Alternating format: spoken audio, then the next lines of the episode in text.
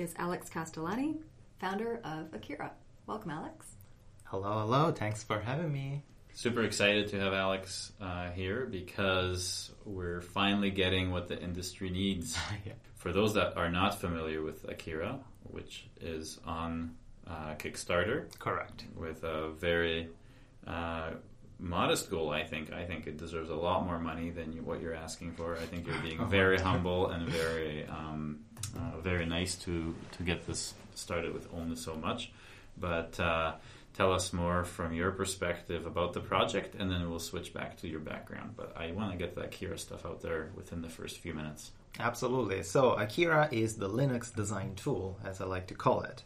And it's basically a UX design application targeted for designers to build just images, is not to create working code or working prototypes or like uh, actual uh, spitting out toolkits or UI toolkits or stuff like that. It's just a regular application that you can compare to the proprietary alternatives like Sketch or Adobe XD or Affinity Designer or Figma or all these other like there are I don't know like 30 different applications that the industry right now in design is using and a lot of users, a lot of designers that are on macOS and Windows, they well know these applications, why they're good, why people are using Sketch instead of Photoshop, why Affinity Designer is better than Illustrator, but it's it's hard to explain it on Linux.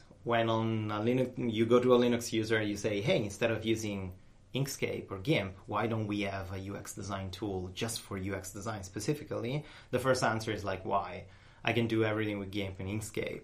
And my answer is like, no, you can't. You definitely can do, you have, you can have the same result, but it's not about the result. It's about the workflow, it's about your productivity, it's about how much time you spend to go from point A to point B. With Inkscape, you can do it. With GIMP, you can do it. But with Akira, what we want to do, we, we, you can do it, but you can do it faster, you can do it better, and you can be competitive against Sketch, Affinity Designer, Adobe XD, blah, blah, blah. So a lot of the good open source alternatives that you mentioned there have perhaps a long history, and I certainly noticed with Inkscape. Uh, I think the last time you were in the office here with us, Mm-hmm. you showed. I mean, I showed you kind of how gradients take a long time to render on the screen, right? So there's a lot of the previous code base that may be not something that's easily easily replaceable to make Inkscape have the capabilities of what Akira is going to offer. Mm-hmm. Yeah, absolutely. It's um, it's one of the main point and the main questions that I, I got since I opened, I launched the Kickstarter for, to to fund Akira is why you didn't contribute to Inkscape, why you didn't uh, fork GIMP and started writing plugins or stuff like that. And the answer is really simple because those are applications that have been around for 20 years or something. The code base, it's so massive, it's really verbose, it's hard to contribute to, and it's the basic approach of the user interface of those applications that in order to offer a properly working alternative that is competitive compared to Sketch and Affinity Designer, I need to completely change the interface. And I can definitely do it. I can spend a year learning the source code of Inkscape and writing a patch and submitting, but it will be rejected 100% because I will drastically change how the software behaves, how the interface is done, how the buttons are aligned, and it's not just because I think it's prettier the way that I'm doing it. It's efficiency and user experience. That's that's the the main goal. Right. So there's uh, definitely this idea that people that are UX UI focused have a certain expectations of uh, what their workflow is. Yes. And so uh, obviously I also was skeptical the minute that I saw it, but you know, five minutes reading into the project's goals, I immediately saw what this is, and it is something that really is needed uh, because while yeah, maybe you could get away with some sort of plugin that might show a different toolbox onto Inkscape. uh, getting something that works quite fluidly would be uh, quite a challenge. So there's uh, thinking about the proprietary world. There are tons of proprietary products that somehow coexist, and yet people are making a big deal out of introducing one more open source one. Yeah, so what's the problem here? I don't know. It's really interesting. It's I feel like the there are two main problems. The first one, we don't have, unfortunately, and I'm sorry if I'm going to say this, but we don't have professional designers working on Linux. And I don't mean the fact that designers that work on Linux are not good. Absolutely, and that's not what I'm saying. Is that if you work on a digital agency, if you work at Coca-Cola or um, I don't know Honda or whatever, like a big agency that has a design team, none of them is using Linux. Everyone is using macOS or Windows if they're crazy, but mostly macOS using Sketch or Figma. Those are the leading industry applications. And so releasing that's the first problem. Releasing an app that say, okay, we want to do exactly the same thing but on Linux, the question of the average user that is not a professional designer is like, no, I don't need this application because I can do everything with Inkscape and GIMP. And the other problem is that I think as Linux developers and Linux users, we are used to a higher standard in some way. Like if you create a Linux application, has to run on Windows and Mac and Mac OS.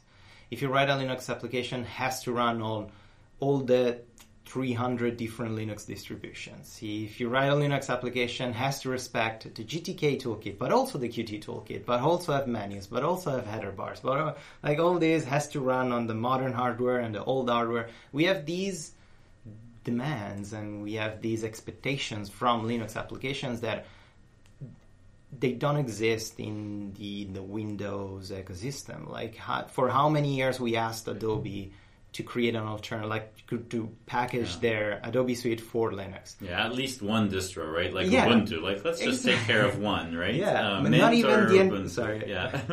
Yeah, not even the entire Adobe Suite, mm-hmm. just Photoshop or just Illustrator, just one application. And they always ignored us as Linux users.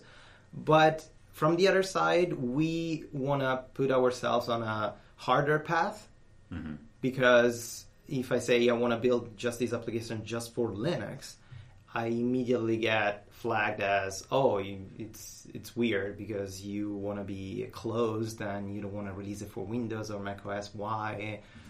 Because yes, that's what we need. Well, the open source world is uh, really expanding and, and swallowing up entire industries. We certainly see a lot of uh, industries getting uh, interrupted by open source. Certainly on the technical side, we definitely see that.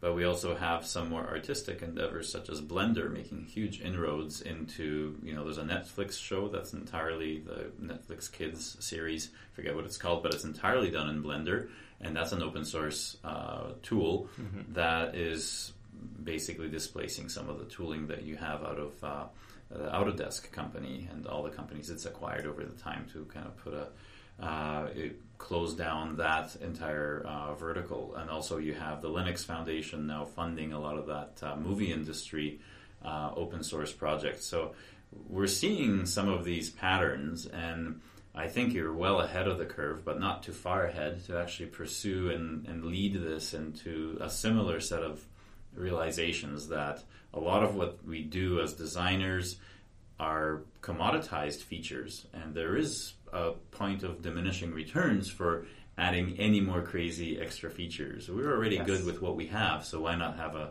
open source alternative, right? True, hundred percent, totally agree. And I, I I love Blender. I personally use Blender, and that um, Netflix show is called Next Gen, which is really great. Right. It's a kids show, but I love it because I'm a kid. It's fun. and um, and Blender, it's it's an amazing example of something that started really small. And Ton Roosendaal, the creator of Blender, decided 25 years ago or something, I'm gonna put these open source because I don't want anyone to buy it and repackage it and sell it. And over the years, it evolved, and it's written in Python, and they did a massive overall UI refactoring. And only now, after 20 plus years, a lot of industry leading studios in Hollywood are using Blender to create this. Up until I remember, because I used Blender for my um, graduation in school in computer science, I had to do. Uh, I did like digital, digital and virtual design, so I had to realize I had to create a short animation in Blender, and it was almost ten years ago. It was looked, it was seen Blender as a joke alternative to 3D Studio Max or Maya or XSI Softimage that then was acquired by Autodesk and shut down Mm-hmm. coincidentally. And so Blender is a great example of uh, open source application that supports multiple operating systems, but it took them 20 years to get considered a good alternative and competitive. I don't want to do that with Akira. I don't want to start with, okay, I'm going to uh, divide my time and the time of my developers into packaging for Linux and for Windows and for Mac. And I cannot fix a bug specifically for Linux because I have to release it also for Windows and Mac OS. Or I cannot release a new version because I have to uh, fix the issue in creating a DMG or an, an executable file for Windows. We don't have the resources, and honestly, we don't want to waste time in offering an alternative to a platform that has already 25 different alternatives Right. we don't care. Like, how many Linux distributions are there? Hundreds, probably thousands of Linux distribution. Yeah. How many design applications for Linux are out there? Probably five. Right. Like, why we want, why we accept, we're more willing to accept another Linux distribution than another design application. That's my question. yeah, uh, yeah, it's definitely uh, a lot of history as to why that is. I'm sure uh, as uh, op- operating systems were a lot more um, relevant. I think a lot of uh, this brings me to my next question: is uh, in terms of your approach to developing it.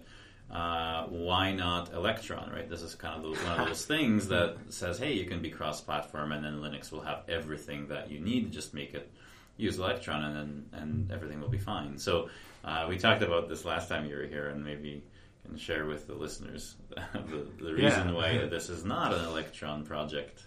and will never be uh, because it's terrible and it's gonna destroy your hardware. we have electron alternatives. We have Gravit Designer that it's was recently bought by Corel, and we have Figma, which is the leading industry standard for designers, which is not available as a native application. It's just an Electron app. The problem is that if you if you want to create uh, a simple image or a simple banner or a simple logo, you can absolutely do it with an Electron app. It's not it's not a problem at all. I actually use Gravit Designer when I want to create a simple web design interface. If you start going a little bit further and you have to be professional. You you're a freelance designer and you have a client that demands 20 different iterations of a website or the logo is never satisfied about the logo so you have 50 different logo variations. Your Electron app will not be able to handle that. It's gonna destroy your computer. It's gonna crank up the CPU at 100%. Your RAM. You can run only that design Electron app and probably Spotify. That's it. If you open Slack, it's gonna Oh, yeah. crash. Uh, Slack is just on its own really to crash your computer. Yeah, exactly. you like we shouldn't ask to users to buy a laptop or a computer with 32 gigs of RAM just to run three applications. yeah. Mm, there's only a small percentage of the world that can afford that and can it's able to buy a new computer once a year That's when right. the new technology comes out. The rest of the world is running on hardware like it's 10, 20 years old. And why those people shouldn't have access to the same tools and the same possibilities that more uh, rich people have. Like that's that's a matter of wealth. That's right. Mostly, yeah. Yeah, most people don't realize just how far-reaching uh, the effects of open source uh, efforts are, and uh, certainly getting into getting involved into open source in my uh, career and life, I realized just how important it is, and I specifically go out of my way to do everything on open source platforms, especially the platforms, because that really does answer that uh, basic question of what can someone of less privilege run. And if I choose to take something slightly more shiny, I'm causing a lot of problems for people that don't have the choice like I do. That's true. Yeah, absolutely. And I, it's a, oh, it comes from a personal point of view. Like I'm, I'm Italian. I'm from Italy, and a lot of people think about Italy as this beautiful, always sunny country where everyone is relaxed and they drink wine all the time and we're all chill. But it's not. It's a, it's a it's a country that it's it's been in an economical regression for the past twenty years. Uh, I come from Rome, which is a massive city compared to a- any other part of Italy, and it's a city that doesn't work. It's really hard to to find a job, something that pays you well. So, personally, as a developer and designer, having the ability to buy a computer that fit that fits my needs and it's it's capable of allowing me to do my work and be productive and get paid was really hard because the prices were high. I couldn't afford a MacBook. I couldn't afford even like a, a modern ult- ultrabook, how they used to call them, and I was forced to run on five years old hardware because it was the only thing that I was able to uh, to buy, to afford. And so at that point, I'm like, why cannot I cannot run an application, a modern application that a designer it's it's using, and he's gonna get the job because I can't. But if I don't get the job, I cannot have the money to buy the hardware that will allow me to get the job. Like oh, yeah. it's chicken and egg, right? It's always Horrible, like horrible catch twenty two. stupid loop. Yeah. I can understand sometimes that plays out with experience, but when economic situations get into that loop, it's uh, it's it's very disheartening, and Mhm. it's horrible to see how uh, divisive uh, it can be in society and form classes where they don't need to be formed. So, Yeah. um, yeah, uh, maybe we can rewind back as to your whole history with Oh, yeah. source and maybe some of the motivations that you're touching on with uh, what we're unlocking here. Yeah, absolutely. Uh, so feel free to interrupt me whenever you want because No, I no. start talking and never stop.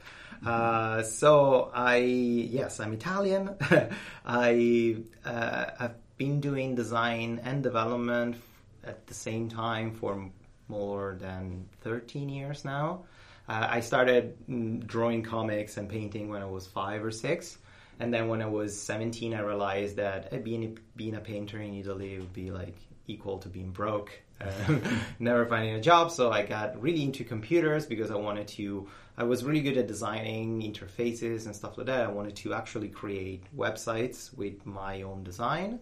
And I started doing that at the same time while I was, because I was broke when I was young, uh, I started working part time overnight at like small studios and agencies while I was studying. So basically, I started working when I was 18 and I never stopped. I jumped on many different industries. I did sound engineering, video editing, and 3D animation, and web design, web development. I did like, I was a comic book artist for probably six months. um, so I, I tried to do as many things as possible. First, because I was excited about all the things, and second, because I wanted to find my true nature and I wanted to explore what I was capable of doing. And with all those years of experience, I was always stumbling in front of the hardware technical limitations of doing these things. It's it's over the uh, the the the approach of doing everything on paper. Even if you're a comic artist, you need a graphic tablet that costs a thousand dollars and the perfect hardware, the perfect software to draw your comics. It's probably just on Mac OS. it doesn't like Krita. It's perfect. Krita it's solving the problem on Linux for digital artists. That's amazing. That's becoming kind of like the industry standard for uh, open source comic book artists. I love it, and I want to do the same with Akira. So the the idea behind Akira was um, when I started to make enough money to afford a MacBook. I bought a MacBook ten years ago, and it lasted for seven years, and I was like so happy. It was uh, affordable. It wasn't too expensive. And I was able to run all the application, and for seven years, not a single problem. Then the new version came out. I bought it, and after three years, I started having issues with the hardware, and the new operating system, the new applications were running as smooth as as the first day. And then the new MacBook came out, and after two months you start getting all the reports of the keyboard doesn't work and the the, the chassis is bended and the, the screen doesn't work and the software is buggy and all this kind of thing so and year after year that hardware became more and more expensive. So i was tired of basically being forced to buy a new laptop every year just to do my work to do the things that i do every day and I started transitioning two years ago into Linux. So I built my custom PC and started first doing like small gaming on Steam just to test the water. And then I started doing development. As a programmer, Linux is a way superior platform compared to macOS and Windows. But working with others, I'm not a freelancer, I work in an agency. Working with others, I cannot say to the rest of my coworkers, hey, stop using macOS, let's switch on Linux. My designers were like, shut up. Like, what do you want? Okay, where's Sketch on Linux? Oh, it doesn't exist. Um, so I started having this weird idea: why cannot Inkscape do the same things that uh, Sketch does or Adobe XD does? Uh, why GIMP has this so old interface that every time I have to do something, I have to spend 20 minutes in the menu, sub menu, and after sub menu to find the action that I need. Um, I try to learn the code base of those softwares. I tried to create plugins for those softwares. It was almost impossible. And then I stumbled upon Elementary OS, which you can say whatever you want about Elementary OS. You can say that there's strict rules about what users can and cannot do with the interface are kind of dumb, and the human uh, interaction, like the human um, interface guidelines, are super strict and it's going against the open source type of um, approach that everyone has. But the thing that Elementary OS did, and no one was able to do it before, was bridging the gap between uh, someone with an idea of creating an app and actually releasing the app. I try to, okay, I'm going to create this app. I'm going to try first Qt. Okay, go to the Qt website, read the documentation, do a small app. Okay, how do I publish it? Uh, as a snap. Go to a snap and try to learn it. It doesn't work. Okay, let's try Flatpak. Uh, no, it's still not there, the technology. Okay, how do I create a PPA? Go to another site. How do I create a deb package? Go to another site. It's all disconnected and it's really hard. And when you uh, succeed on a platform, then some dependencies are not available on another distribution and all these stupid things. With Elementary OS, they said literally just open a GitHub repository follow these five lines of code, create a package, and ship it, it's done. So that was an amazing bridge for me to release my first Linux application. And I started looking at my Linux computer and looking at my Mac computer, and I was like, okay, what am I missing in order to actually use Linux full time? First, it was an SQL client, and I built Sequeler. Second was uh, an FTP client better than FileZilla. FileZilla is pretty horrible, so I built Taxi. And now it's a UX design application, and I decided to build Akira. Done. awesome. Well, that's that's so so many interesting points that you bring up. I certainly was using uh, elementary in the early days, early year days of elementary as a full time day to day machine for development. Uh, probably oh wow, might be four years ago almost, oh, which oh, wow. is uh, yeah, so Luna. Yeah, and uh, I was actually using it through Crouton uh, because it was a, a, Chromebook that I had, the Pixel, uh, mm-hmm. but I didn't uh, wipe the entire system off, so I was using it through Crouton, and even then, it was still uh, workable to, to do everything for for development, mm-hmm. um, which is pretty cool. So I really my I, I'm always supportive of Elementary because they are answering so many of these questions that other distributions aren't. Yeah. Um, and it's, it's really important. And um, I think the end game anyway will be that um, anything that comes out of elementary will be adopted into other distributions anyway. Yeah. Uh, so, so many of these things that we're doing end up being commoditized, and uh, we can start to uh, share the code. My objective, obviously, is to have uh, that level of abstraction be something that makes components more interchangeable between different platforms and things. So I'm very happy to see people do uh, all of that effort themselves as well, and they see they see that what the future is for for open source platforms and open source projects. Um, so back into the project itself in terms of funding. Um, you are going to be getting a different sort of funding yourself. That's Oh, yeah. also open source related. That's that's Yes. the next part. We covered the past of your career. Yeah. Let's let's cover the future of your career. What what what exciting news do you want to share with everyone? yeah, it's pretty unbelie- unbelievable that it's happening. But um, I'm gonna be starting as um, lead UX architect for Mozilla Thunderbird, the email client. And yeah, it's it's absurd. like I don't know how to describe it. It's mind blowing. It's exciting for me too because I use it every day. Awesome, So, so- this is this is finally I'm going to be So much if- happier if with the next version is garbage, it's my fault. I you don't know think it's who, you know who to blame. yeah. I've seen your work. I don't think it's going to be garbage. Awesome. Great. yeah, no, it's it's really exciting and it happens and it's it's interesting how it happened this new new chapter in my life because it was mostly all due to the open source applications that I released. And a lot of people they tell me like why it's open source, why it's not closed source, why you're not charging money for the applications that you're releasing. And my answer is that because you're gonna make money, you're not gonna have a profit from day zero immediately if you were uh, releasing the application not for free and putting a subscription model, all this kind of stuff. But it's gonna pay back on the long run, and that happened to me after two years of alone at night after work during weekend coding my stupid Linux applications.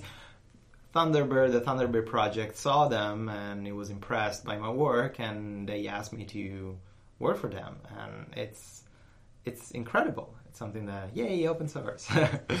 yeah. So that's really, really exciting uh, for people that are trying to see where they themselves can start and whether it's worthwhile for them to pursue things that are uh, open and have these uh, really good social responsible, socially responsible uh, goals and uh, ways of working. So, um, in terms of the uh, amount of uh, synergy and parallel effort that you can afford to create a, uh, sorry, to uh, uh, Akira now compared with the, the fact that you're going to be working for a company that respects open source. Yeah. Do you see that change in your everyday your everyday work as being something that can help quite a bit in the Akira project? Having being involved in both of these. Uh, endeavors, one that's obviously established, well established, uh, and one that's brand new. And how how, how do you picture that going forward? Yeah, that's really hard to picture. It's an abstract painting right now, but I'm trying to define the edges. Um, but it's definitely going to be an amazing learning experience, especially the entire Mozilla ecosystem. It's completely open source. The foundation, it's an open source foundation. So learning how they manage things, how they did it, how they do it day to day, how they're successful, and all this kind of stuff. It's going to be incredible to learn and especially for me because I I started using Linux professionally for myself a couple of years ago. Before that, it was just playing or like booting, like dual booting and testing Ubuntu for five minutes and then going back on Windows or Mac OS. And for the past 10 years, I only worked professionally just on Mac OS.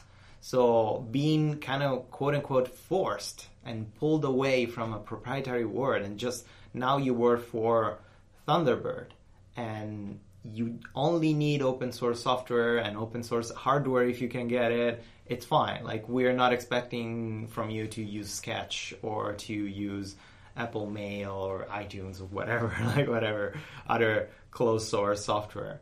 It's it's great. It's phenomenal. Sounds like it's uh, the boost that's really going to help uh, popularize Akira, knowing that the person responsible for its success has the motivation given from a really large established organization. Because I can't imagine why Mozilla wouldn't, uh, you know, try and adopt Akira for their day to day, and uh, I I could see a lot of um, efficiencies of scale for them to actually have something that is true to the way they work uh, in other tools. And more and more open source things being used internally obviously will be a very good thing for them so that their entire ecosystem benefits. Yeah, So- absolutely. It's um, it's something that I'm I'm I'm seeing a lot of positive feedback from a lot of people working at, at these big open source corporations, if we want to call them, like Mozilla. uh, Like we, they didn't specifically say anything, so I'm not. I'm, I, I don't want to uh, give false false expectations or false hopes, but uh, a lot of high-end figures in from Canonical that were interested in Mozilla. A lot of high-end figures from GNOME. They were uh, sorry, they were interested in Akira. A lot of people from GNOME they were interested in Akira. Everyone told me had had the same feedback. This is a tool that we need, and this is a tool that if it runs smoothly on pretty much any desktop environment or Linux distribution will improve the life of Linux users and designers. Will help designers move away from proprietary software and use hmm. Linux forever. So it doesn't matter if an actual massive foundation like Mozilla backs the project or stuff like that. It's a tool that will happen because it needs to happen. It's it's something that we're missing and it will happen sooner or later. If it doesn't happen now, it will happen tomorrow, in a year or two. It doesn't matter. It will happen. But this is great news because it, it sounds like you will be moving for into an environment that's a lot more conducive to the success of the project. So Yeah. I don't know how I haven't checked Kickstarter lately, but Mhm. at this point in time, I, I'm pretty sure we're at halfway there at least. Not yet, almost. Okay, well after this episode, I'm Yeah. sure it will be. But I would uh, say a third, a third. almost a third there, with twenty-ish day, days to go. So it's the last stretch here to get uh, Mhm. to get it funded, and I think it'll be a, a success, especially given uh, the news of uh, what type of environment you are going to be in to make this a reality. And I think uh, timing couldn't have been per- more perfect for you, uh, Mhm. given that you, you're here in Vancouver, and we happen to have Mozilla here Yeah. and uh, there's enough of a tech hub around some of the open source efforts to, to help you out. So, uh, yeah, very very positive news, and obviously you had to keep the Mozilla uh, news under under your hat for a while. Yeah. But now we're spilling the beans. It's close Yeah, it's enough, okay. and I, I think I think the buzz will help both both organizations, right? So, yeah, I really hope so. Yeah, no, it's uh, it's exciting, and um, And what can people expect when they back the project? Do you have a, a specific cool bundles? I know I just received a very awesome sticker, yeah, which is uh, you know I, I really appreciate getting a sticker in the early uh, yeah, early uh, round of, of, of this company and this project uh, g- uh, getting started. So so thank you very much for the Mm-hmm. Oh, sticker. problem. I, it's on my laptop already. Couldn't wait to put it on there and support. So what what can people expect? Do you have shirts? What else do you have? Uh, yes, where the usual things like when Right. you when you back a when you back a project on Kickstarter, depending on how much you pledge, you can get stickers and T-shirts and postcards and whatsoever. Uh, the interesting part are related to like the higher pledges, of course. Uh, one of the main thing that it's gonna happen in the future, but if you pledge enough, you're gonna get like a sneak peek, and you're gonna help us define it. Is creating a dedicated cloud client for your design. Something that we it doesn't exist on Linux right now. If you work on macOS or Windows and you work on Figma or Sketch, you have the cloud almost fully integrated inside that application. So you do a design with a click, you publish it on the cloud, you have a unique URL, you share it with your clients, and you have a sort of like visual collaboration with your clients that can review it. So no more shipping file or which file which file did I send via email Right. or it's revision 25 or revision 26. I don't remember. Mm-hmm. So we're we're gonna build a really simple Node.js app that you can install on your own server, and we're gonna build a plugin extension for ownCloud or Nextcloud that you can use it if you already have that type of cloud of infrastructure and software running on your server, or we're gonna end without or and we're gonna have um, a subscription based model for the cloud that we're gonna manage. We're not gonna store it on Amazon. We're not gonna store it on Google Cloud Platform. We're gonna have a private VPS provider. It's gonna be all encrypted. But if you want, if you don't have the technical knowledge to install those things by yourself, you can pay like a really small amount of money, and you have your own private cloud on a VPS that we manage for you.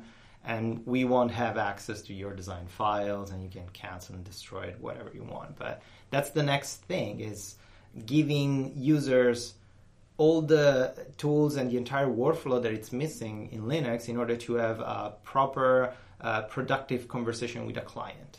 That's that's what's missing mostly. That sounds like something that we would use here. So I'm going to be looking at getting involved that way immediately. Yeah. I already pledged personally, but I think Nice. from a corporate perspective, I think uh, we we're very interested in that because we do have a people that do the design side Mm-hmm. of things, and uh, the sooner we can get them uh, onto uh, you know away from Sketch and uh, onto Yeah. Akira, the better. So we're definitely going to be uh, doing that as soon as possible. Yeah. Um, in terms of more of the business side of uh, of the project, how uh, have you?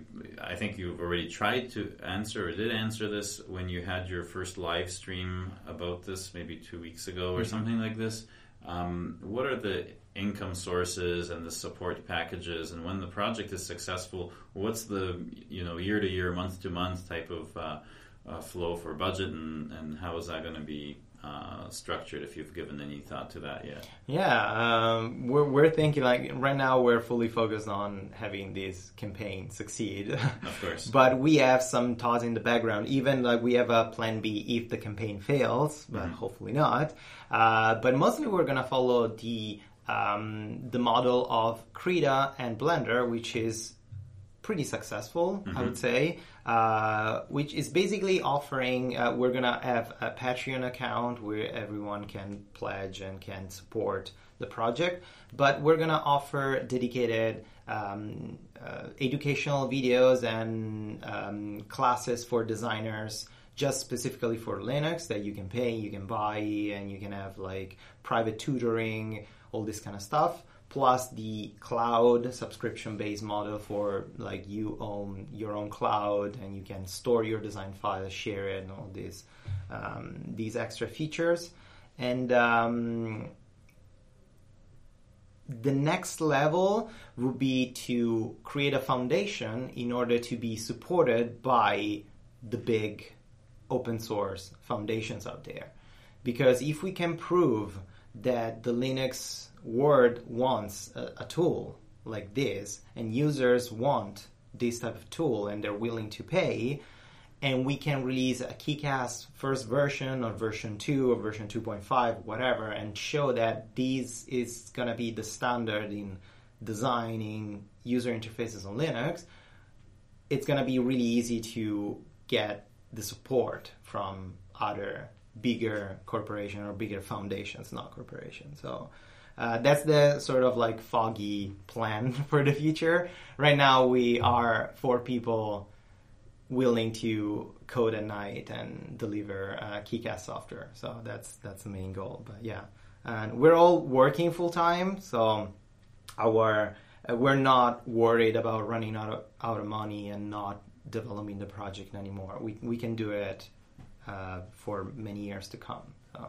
Right. Well, I can't wait to see uh, the next phase when uh, you can actually hire more people Oh, and, uh, and and do uh, the next version, the version one or Mhm. one point five or two. Yeah. And uh, and I can't wait to install this and and and use it with our with our clients Yeah. because uh, here uh, we all use Linux day to day, and uh, we're proud to be able to support open platforms and uh, support freedom and data sovereignty and all those greater things that will help society. So it's nice that in today's um, environment, it's possible to run businesses without being fully tethered to uh, one centralized uh, vendor of some sort. So we still have ways to go in certain areas, and uh, looking at uh, Sketch, it's a very important part of that ecosystem of what what happens when we when we develop information systems and software. Yeah, so- exactly. And, and touch basing uh, just a second about that. There are a lot of users that uh, asked why we need this, why, uh, or simply like not even asking, like, no, we don't need this. We don't need Akira. We have GIMP and we have Inkscape. And my answer, it's usually if Photoshop was the perfect design tool, we would have never had Sketch or even Adobe itself would have never built Adobe XD. It's not because Adobe is trying to compete with itself, it's trying to compete with Photoshop. It's just different tools for different workflows for different objectives. Photoshop is amazing for photo retouching, but kind of terrible for web design Yeah. because it wasn't thought for that. And it's the same problem with GIMP and Inkscape and Krita. Those tools weren't taught for web design, were taught for other different objectives. So Well, I certainly hope that in Vancouver, because you are here, that all the design places that we see around town, we will visit them bit by bit together and hand Yeah. out flyers and get them all switched. So Yeah. you got to have the local talent supporting this. So I can't wait until there is really no reason to to go with something. In terms of integrations with existing software, um, you we were talking before when you visited about SVG formats and other things, and maybe touch base on how uh, what kind of migration path you will support for moving away from Sketch and other tools in terms of the formats that are supported and what that story is like for people moving to a more responsible way of working. Yes, absolutely. So we are building our entire Canvas library as an open source um, sub project of Akira, and the entire library will be just managing SVG, and we're going to respect the standard SVG conventions from the W3C. Um, super open format. So basically, already all the tools that you use, all the design tools that are capable of exporting or saving your files in standard SVG, you will be able to import it inside Akira and it's not going to be a problem.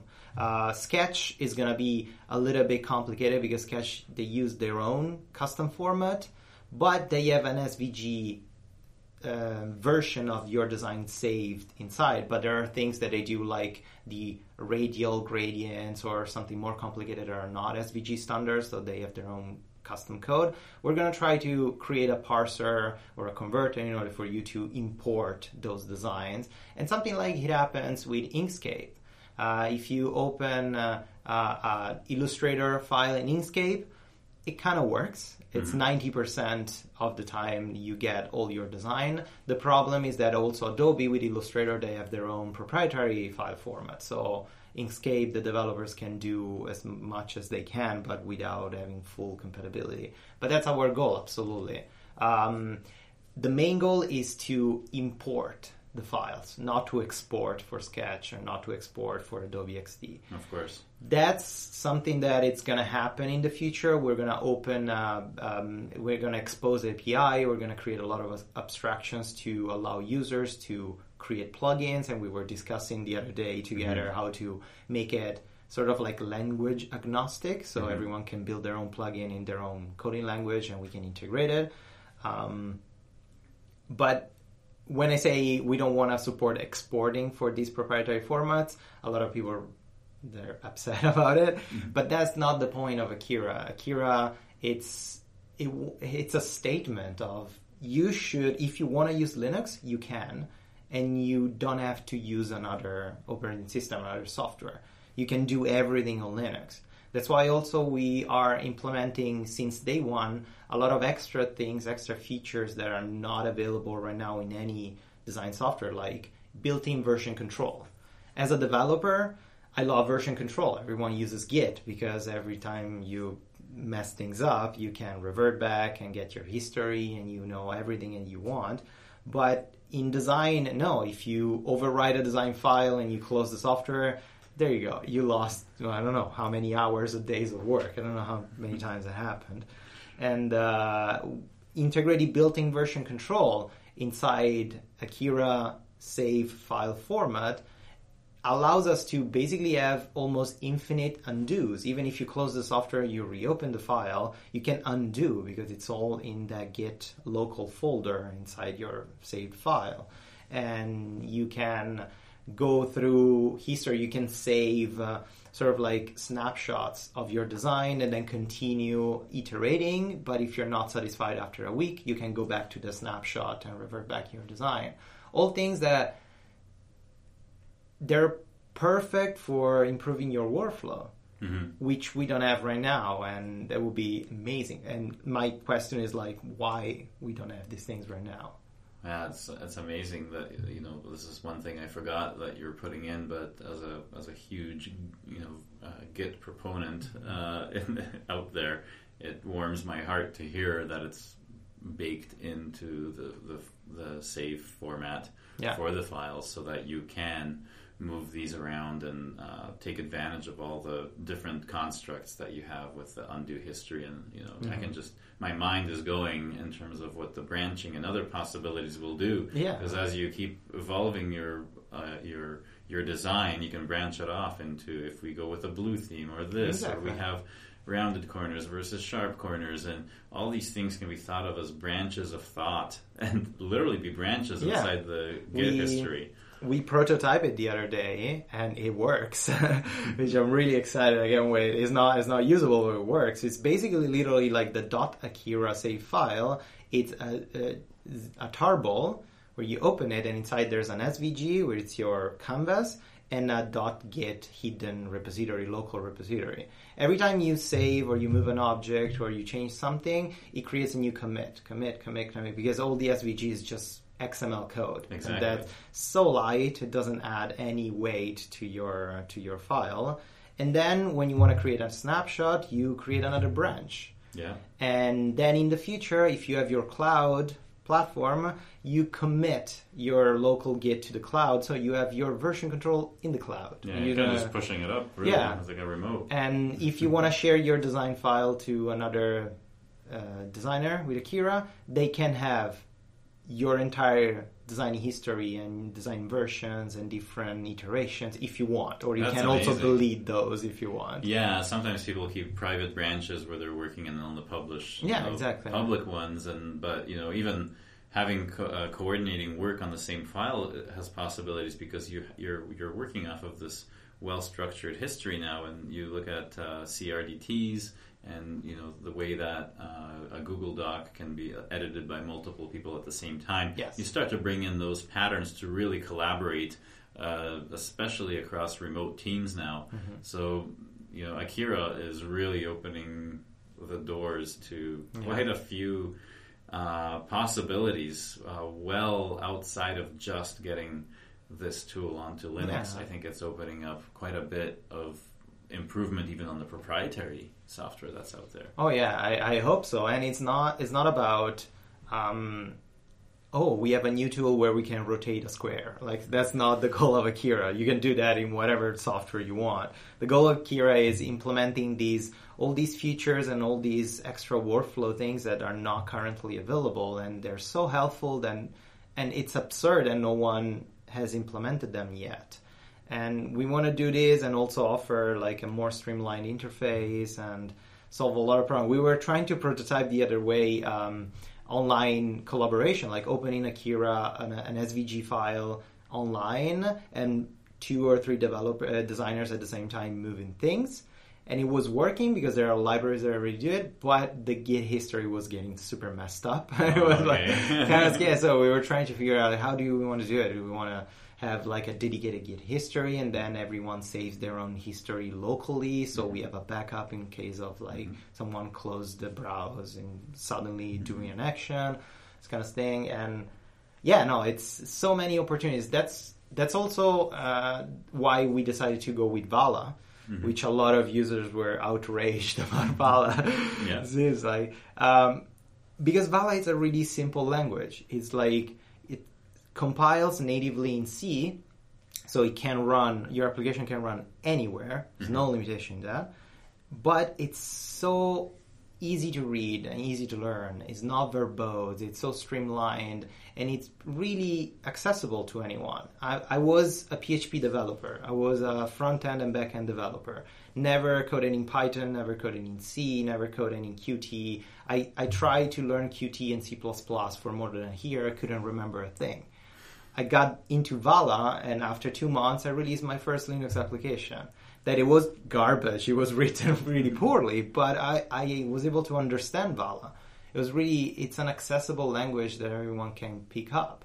And instead of we can literally we have a working canvas which has a total of 500 lines of code, while the canvas of Inkscape is probably 20,000 lines of code in C++ and it's split in 55 different files and it's it's like try to tweak something there just good luck so it's yeah it's approachable and easier for anyone to contribute to That's excellent. So we're always looking for better ways to develop software and, and have ex- that type of accessibility to the Linux platform. So giving this project breathes more life also into Vala and in so doing opens a lot of doors for a lot of people, right? I myself too, I, I love development and tried some Qt stuff. I got some stuff going, but I can see you know the average person that wants to start to contribute they need something that's a lot more approachable Yeah.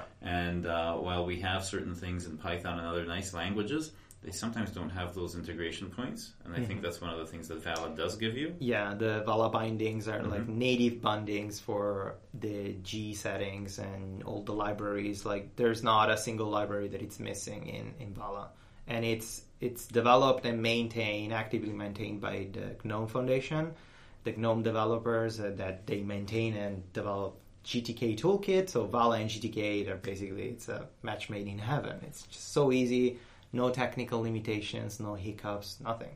It sounds like there's an opportunity to do all sorts of other bindings, and uh, I'm really a big fan of very good workflows on the programming side. So I'm hoping companies like JetBrains start to look and Oh, get yeah. and get you know plugins going. Uh, certainly, there was an effort before, but I think with uh, this new breath of life into this entire ecosystem, it's going to really turn things around again. So um, I'm I'm really looking forward to that because uh, when when we can get the really good proprietary players that develop for the Linux platform Yeah. as well, um, then then we see a lot more economic opportunity on the Linux platform, and that will feed Akira and many other projects Yeah, and really exactly. start to free up a lot of our uh, a lot of our society from, Yeah. from where we have really limited choices these days. yeah, it seems like we're doing this like humanitarian thing, and it's so Yeah. cool. I want to just like have my feet on the ground. Like I, I just want a good design tool on Linux. that- yeah, it's crazy. That's the main thing. But Oh, it's good yeah, if you can yeah. do all those things while having you know the altruistic things and, and be a responsible absolutely. citizen. That's a total huge plus and benefit for everyone. And so Mm-hmm. uh, I think the, the world, as the world improves, you know they'll need these kinds of outlets to Yeah. to do things responsibly and having open standards. The fact that the format for saving files in Akira bridges all these gaps to open standards much better. Um, Mm-hmm. Also, redefine, like, you know, what you just mentioned about redefining how you collaborate uh, is is a huge win for for a lot of organizations, uh, Yeah. especially as people are going remote. Like I said, that's that's going to be huge. Yeah. Not sending files uh, across email and wondering what version Yeah. they're at. This is amazing. Or even if you send a file and you have the same file and you want to overwrite it,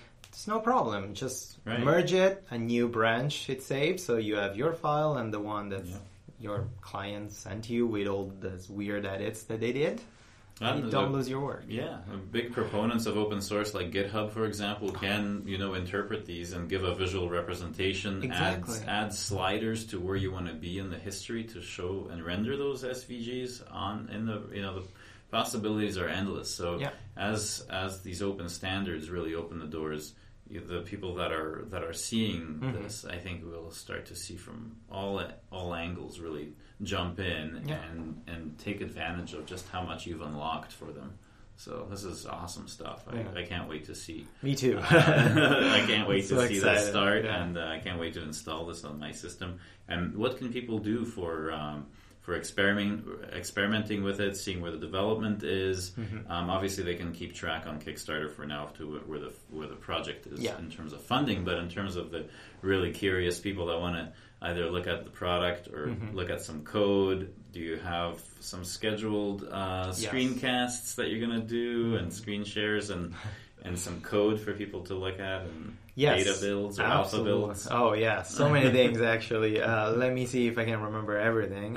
Uh, because while I'm pretending to manage this Kickstarter campaign, I'm poorly managing this Kickstarter campaign. The other three developers that worked with me, they're building some amazing things and are like going forwards leaps and bounds.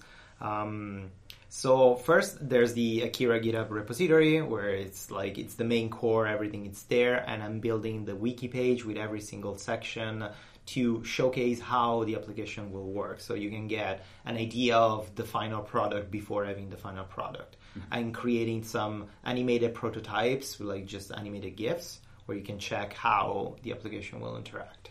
Uh, there's the dev branch in the Akira GitHub repository that you can um, compile in your operating system. It's, it's really easy. And um, you can test a lot of sections, especially the adaptable interface and the layers panel, which was really hard to make, but it was one of the main purpose. Every time you generate a shape or an object in your canvas, should have a dedicated layer that you can interact with, and you don't have to just click and move around just to grab the, the, the, specific layer. And then there are two projects that we're developing in parallel, two different canvas libraries. One is a libgtk canvas, the other one is Goo canvas, which are using two different libraries to do the same thing, and we're experimenting because we still don't know which one is better. Both of those libraries they can they have native support for SVG and they can render SVG and they can export SVG. Uh, next week, we're going to publish uh, one Flatpak testing canvas that you can install via FlatHub. And it's literally like an example canvas where you can import SVG, really complex SVGs.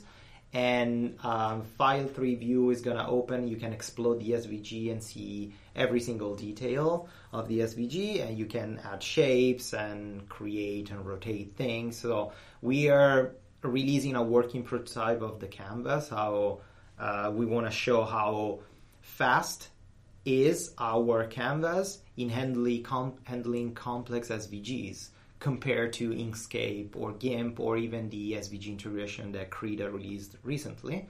And that canvas, we want to release it as a standalone library that everyone can incorporate in their own product. So if in a year or two someone said, no, Akira is garbage, I want to do a better interface, you can do it. You can use our library to do it. So better everyone wins because we're gonna Im- implement that.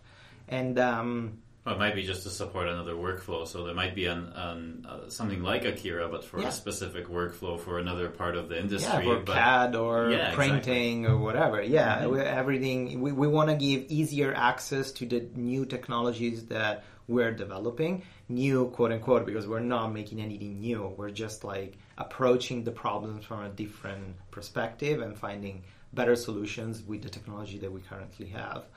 And um, in a couple of weeks, I should be able to release a really simple alpha version that can you can generate regular shapes like a rectangle and a circle and a triangle, and then save a file. And we are gonna have a first glimpse of the version control because we want to test that as soon as possible because especially the, the file format, we need to make it solid from day one.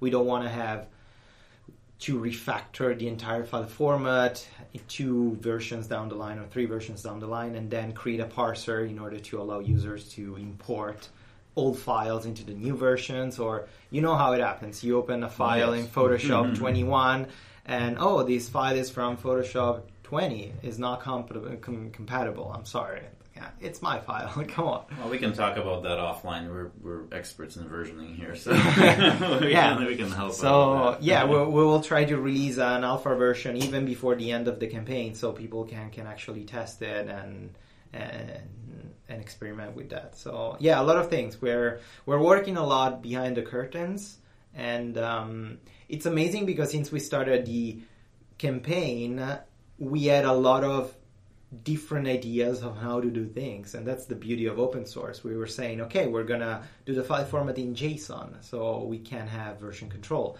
And then a user said but why don't you have a simple svg and then a hidden git repository and then you zip everything and that's your file format. Shit that's smart.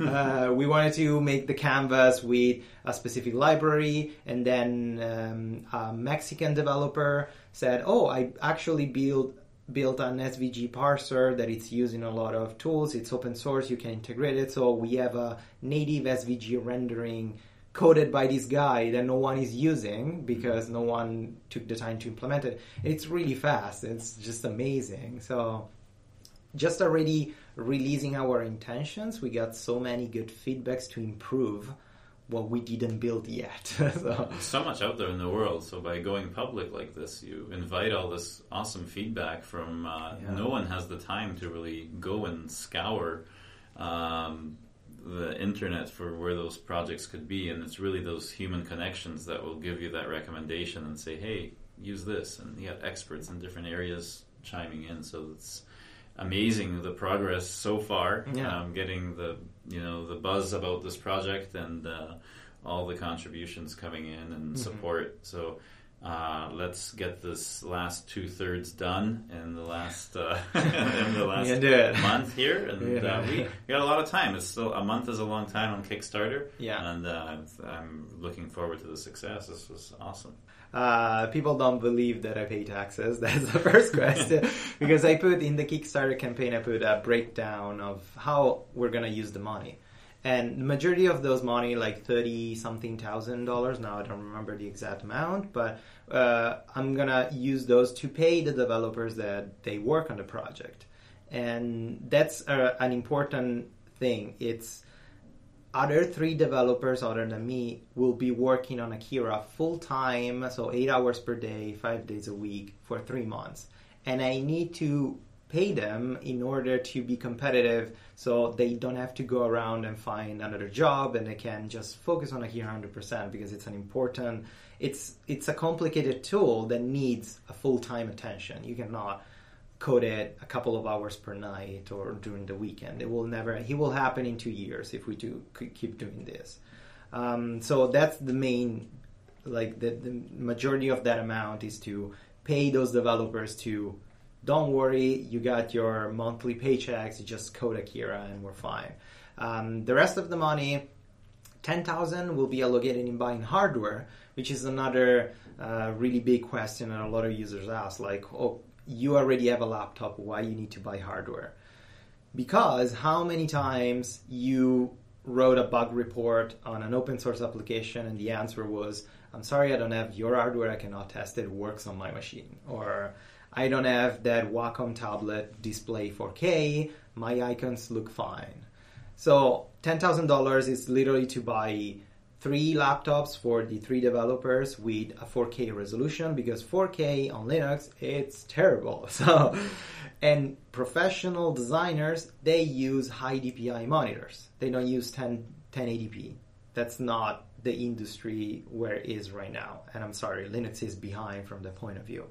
And and buy also graphic tablets because designers and it's going to be shocking for someone but designers even to do vector graphic they use graphic tablets with uh, pen display tablets. And i know that a lot of linux users will like oh this is preposterous. This is stupid. No one uses you don't have to paint. You don't have to use a graphic tablet. Yes they do. That's what happens in the industry standard. If you go to Saatchi and Saatchi or coca-cola or another big industry and there's the design team everyone has a graphic tablet. I'm sorry. That's that's how it, that's what they use. So that amount is to cover the hardware and try to avoid and also buy old hardware. We want to buy like a 10 years old ThinkPad laptop that costs $100 or $200 just because we want to be sure that Akira can run on that type of hardware on 4 gigs of RAM or um, 500 gigabytes of RPM like Yeah. hard drive really old and slow. We want to be sure to do that, and I cannot pretend or ask those developers, okay, I'm paying you this amount, then this amount for you to leave and pay your rent, but then buy the hardware to test it. No, I like the company or the foundation should provide that hardware for their developers, and uh, other ten thousand dollars are to cover my expenses for three months if I want to do that, if I don't want to uh, stop sleeping and work overnight.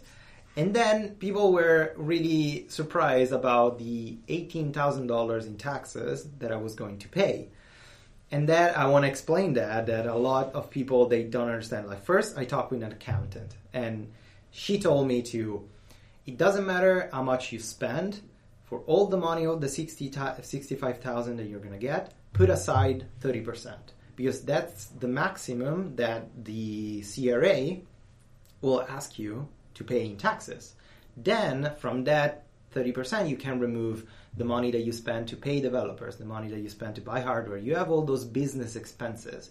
So you will not end up giving all that money, all the full amount in taxes, but that that's for security. Like yeah, it's better having net. Better, better to Exactly. expect the worst, hope for the best. exactly, and that amount, if will most likely I will not end up paying the entire amount in taxes, will be funneled back inside Akira, so I can pay an extra amount those developers or create Bountysource. So we have bug reports. Okay, if a developer can fix this bug, he's going to get five hundred dollars.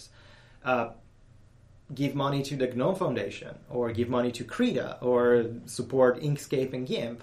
Like I'm not trying to get rich or go on vacation or use the money and pretend yes I'm gonna pay taxes. No, that's not my goal. It's that's why I wanted to be as thorough as possible in the explanation. And my wife told me you shouldn't do that because the more detailed you are, the more questions you will get and that was true. She was right, as usual. I got questioned a lot about why you're spending these 25 cents on this section. Uh, but I wanted to be honest. I wanted to be open source, even in the expenses and how I'm gonna be using the money. So Transparency is very important. So Absolutely. the, sounds like it's the work that had to be done to get the message out as to exactly what the blueprint is Mhm. and uh, what your plan is for execution and Yeah. where the money's going. So I haven't seen any uh, superior Kickstarter, you know, f- uh, funded project. A lot of times those those those things are not communicated and people still fund them. So it's interesting that you get so much scrutiny. Maybe uh, you know, for better or worse. But maybe I don't know. But I think it's uh, I think it's wonderful. The transparency is really good. Um, the roadmap is clear. The the end goal is in, incredible for what it's going to do for the for the industry for for people all, all around the globe. Especially the fact that you, you're paying attention to those things and buying the old ThinkPad and making sure that people in um, uh, not as privileged part of the world Yeah. can can use this to succeed in the world. And um, if anyone is giving money to charity, they should probably consider giving money to this because it will impact wow. quite a lot of lives. No, it's true. I mean, you connect the dots, and Yeah, the fact that someone in a in a worse economic situation all of a sudden has the ability to be able to show competency in what we in the West have as industry standard for, Mhm. for graphic design is worth, uh, you know, that's a priceless thing to give. And so when people donate to this project, they're donating to the betterment of the world in my eyes. Wow, thank you. You're being way, you're being way too humble. You need me to sell your stuff. Okay, yes, please. yeah, I'm, I'm not good at this. I was, I know. And um, yeah, no, and a lot of people like it's it's always. I think you you didn't want to touch base on this, but I'm gonna do it. Uh, talking about if if the project fails, if the Kickstarter campaign fails, it's better not to jinx it. But if it fails, what's gonna happen? We have uh, plan B. Absolutely, it's not the, the the Akira will not die. Akira will happen. It won't happen in two months, three months. It will happen in a year, and we will have. We're thinking or opening a Patreon, another Kickstarter campaign of half of the amount. I won't be paying myself. We won't buy hardware. We will just cover the expenses of those developers. Uh, having Patreon or keep doing what we were doing for the past month, like working part time overnight and developing it and releasing features like slower than what we were um, what we wanted to do, like how we wanted to do. But it's it's a reassurance for everyone. First, Akira will happen no matter what because I need it. it it's for me first and foremost. I don't want to buy another MacBook. I, I'm tired of using Sketch. I, I have to, I have a Linux computer. I want to use my Linux computer full time, and I have to. Oh no! Now I have to do the design. Okay, let's open a MacBook. It's like it's so annoying. I don't want to do that anymore. Uh, so I want that software for myself. I need it, and um, also what's happening right now. It's sort of like a statement in the Linux community. Uh, we don't want any more. We don't want to be content anymore with what we have we we don't want to say okay yes gimp it's a good tool but it doesn't do all the things that i want. I wish could do something like that but it's okay it's fine. No we're not it's not fine anymore. Let's let's change this. Let's stop it. Let's be first and first linux users and who cares about windows? Who cares about mac os the same way the mac os and windows developers are saying and acting in compared to linux. Like who cares about Linux or Adobe on Linux? Who cares about Sketch on Linux? Okay, who cares about Akira on Windows? Akira will be on Linux to help Linux users and to improve the life of Linux users and to convince Windows and macOS users to switch to Linux. That's that's the thing. So it's this campaign is just to show that these type of tools can happen on Linux the here of the Linux desktop will never happen if we don't have like professional tools that, that can compete with proprietary tools. It's not about a prettier desktop environment or a better icons or a smoother interface of your favorite Ubuntu spin. Mm-hmm. It's about the tool. Like you want to spend 20 hours in tweaking your UI or you want to get down to work. Yeah. Because on macOS you cannot tweak the UI, but it's the most used operating system in the design industry. Why? Because it has tools, because it has applications that are professionals and they recognize a standard. And we want to do the same on Linux. So, whatever. Like, if you don't believe in the project, don't care. We will keep going forward and we'll just like headbutt everyone. yeah. well, I need it. And uh, what you're you're probably echoing a huge number of people out in the world, and uh, getting this message is very important. Maybe there will be a, a large amount of people that listen to this interview, and uh, I hope so. and uh, they will they will go and uh, follow the links and uh, and support the project in you know one way or another. Mm-hmm. Um, ho- hopefully in the West, uh, through especially throughout Europe and, and, North America, where the money does make a difference. Mm-hmm. Those those projects, uh, those people will support projects like this and support your project instead of you know uh, buying an extra beer. They'll uh, yeah. you know they'll do this instead, mm-hmm. and uh, instead of uh, instead of buying their Linux friend a birthday gift for twenty dollars that they're not going to really appreciate they'll they'll show a donation to oh, to the Kickstarter uh, because they know their friend is uh, on Linux. So yeah. if you have Linux friends that are have birthdays coming up, I'm sure a donation in the name of the Akira project will be greatly appreciated. yeah. That would be great. Yeah, best birthday present ever. Yeah, exactly. That's what I would like to get. So if someone wants to give me an early birthday uh, mm-hmm. present, they can yeah. uh, they, they can contribute to Akira and mm-hmm. show me the receipt, and I'll like sing their praises, and I'll be yeah. super happy. They won't have to buy me a birthday gift in That's December. So yeah.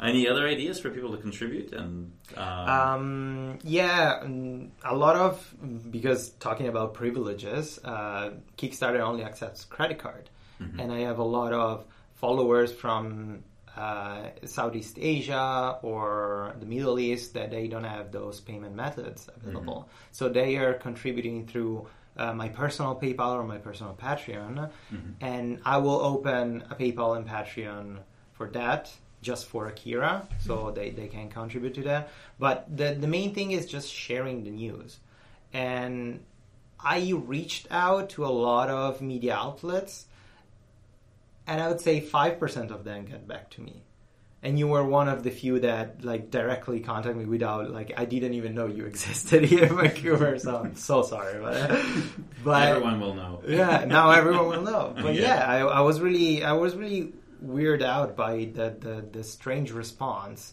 of like the big media outlets about Linux not really covering this, and I don't want to say names and I don't want to say anything, but you you know, like if you search around Akira, just really few few few outlets covered this project that a lot of users consider like a great thing. And even Ubuntu made a blog post specifically to how to build a snap package of Right. Akira I saw on that. their blog post. And Yeah. they're not like supporting Akira or like they're not asking people to pledge and they specify it in the blog post, but at least they're talking about that specific tool because it's a tool that it's important, something that even Ubuntu recognized the importance of a tool like Akira. And why the rest of these media outlets that they talk about Linux or 20,000 different Linux distributions, they don't care. It's, it's kind of weird. Yeah, So, absolutely. Mm-hmm. Especially if people have like a partners page or projects they support. Mm-hmm. You know, they should have a, a logo for Akira and a link that says Oh, wow. "Friends of." Uh, this is what we're doing uh, with uh, Advanced Tech Media. Yeah. Friends of ours get the get the link and the description, and uh, we're very proud and happy to do that for uh, really the core of these types of projects that bring the world forward. So I'm hoping that more people will do the same, Yeah. get the word out, and change the world for the better. It, Yeah. takes, it takes everyone to do so, and so Oh, yeah. and people that go ahead and give those avenues by you know using their experience and their profession Mm-hmm. to find uh, a channel for that effort is really good to see. And so on many aspects, this is uh, fantastic. So Yeah,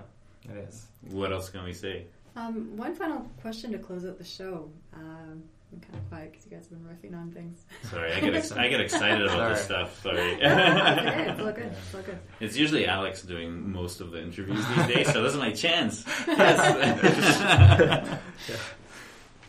So, one final question to close out the show. If you are, is there anything you're specifically asking from? How can people help if they can't contribute financially? We talked a little bit about this, but is there anything that you're specifically lo- looking for? Could people reach out to you? How can they get in touch with you? Mhm. And what are some of those things? Uh, they can they can find me online pretty much everywhere. like I'm, I I don't have a life, so I just uh, always online. But uh, I'm on YouTube and I'm on Twitter and Facebook. It's just like my name is everywhere, so they can easily reach reach out if they have questions on anything. To help the campaign, then if they don't have the the, the economical, um, if they cannot pledge money, definitely sharing and kind of like I don't know if you want to cut this out, but harassing people to convince Uh, them to talk about Akira. we'll we'll keep we'll keep it in. We'll keep it We- in. Yeah, you know it's Harass people. we to, yeah we have very few people Yeah. compared to the proprietary thing, so you know we can kind of uh, yeah be a little bit louder. Yeah. absolutely. Absolutely. Be be mm-hmm. louder, be be intrusive and mm-hmm. just force people to talk about Akira.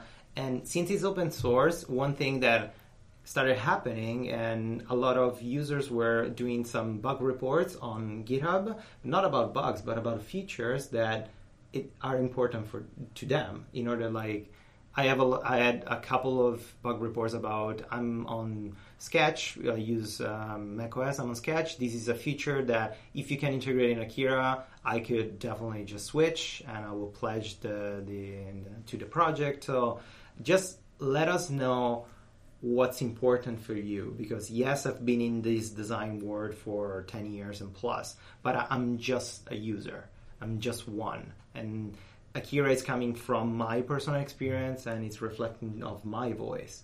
But akira has is an open source tool is a tool for everyone. So if a designer has something they really really wants in this tool just let us know. So we can integrate it. And if, especially if it's something really complicated because it's it's hard to refactor. It's easier to build a basic architecture that it's extendable and can accept and can implement all these extra things that are segregated to the proprietary world Very cool. Thank you. Awesome.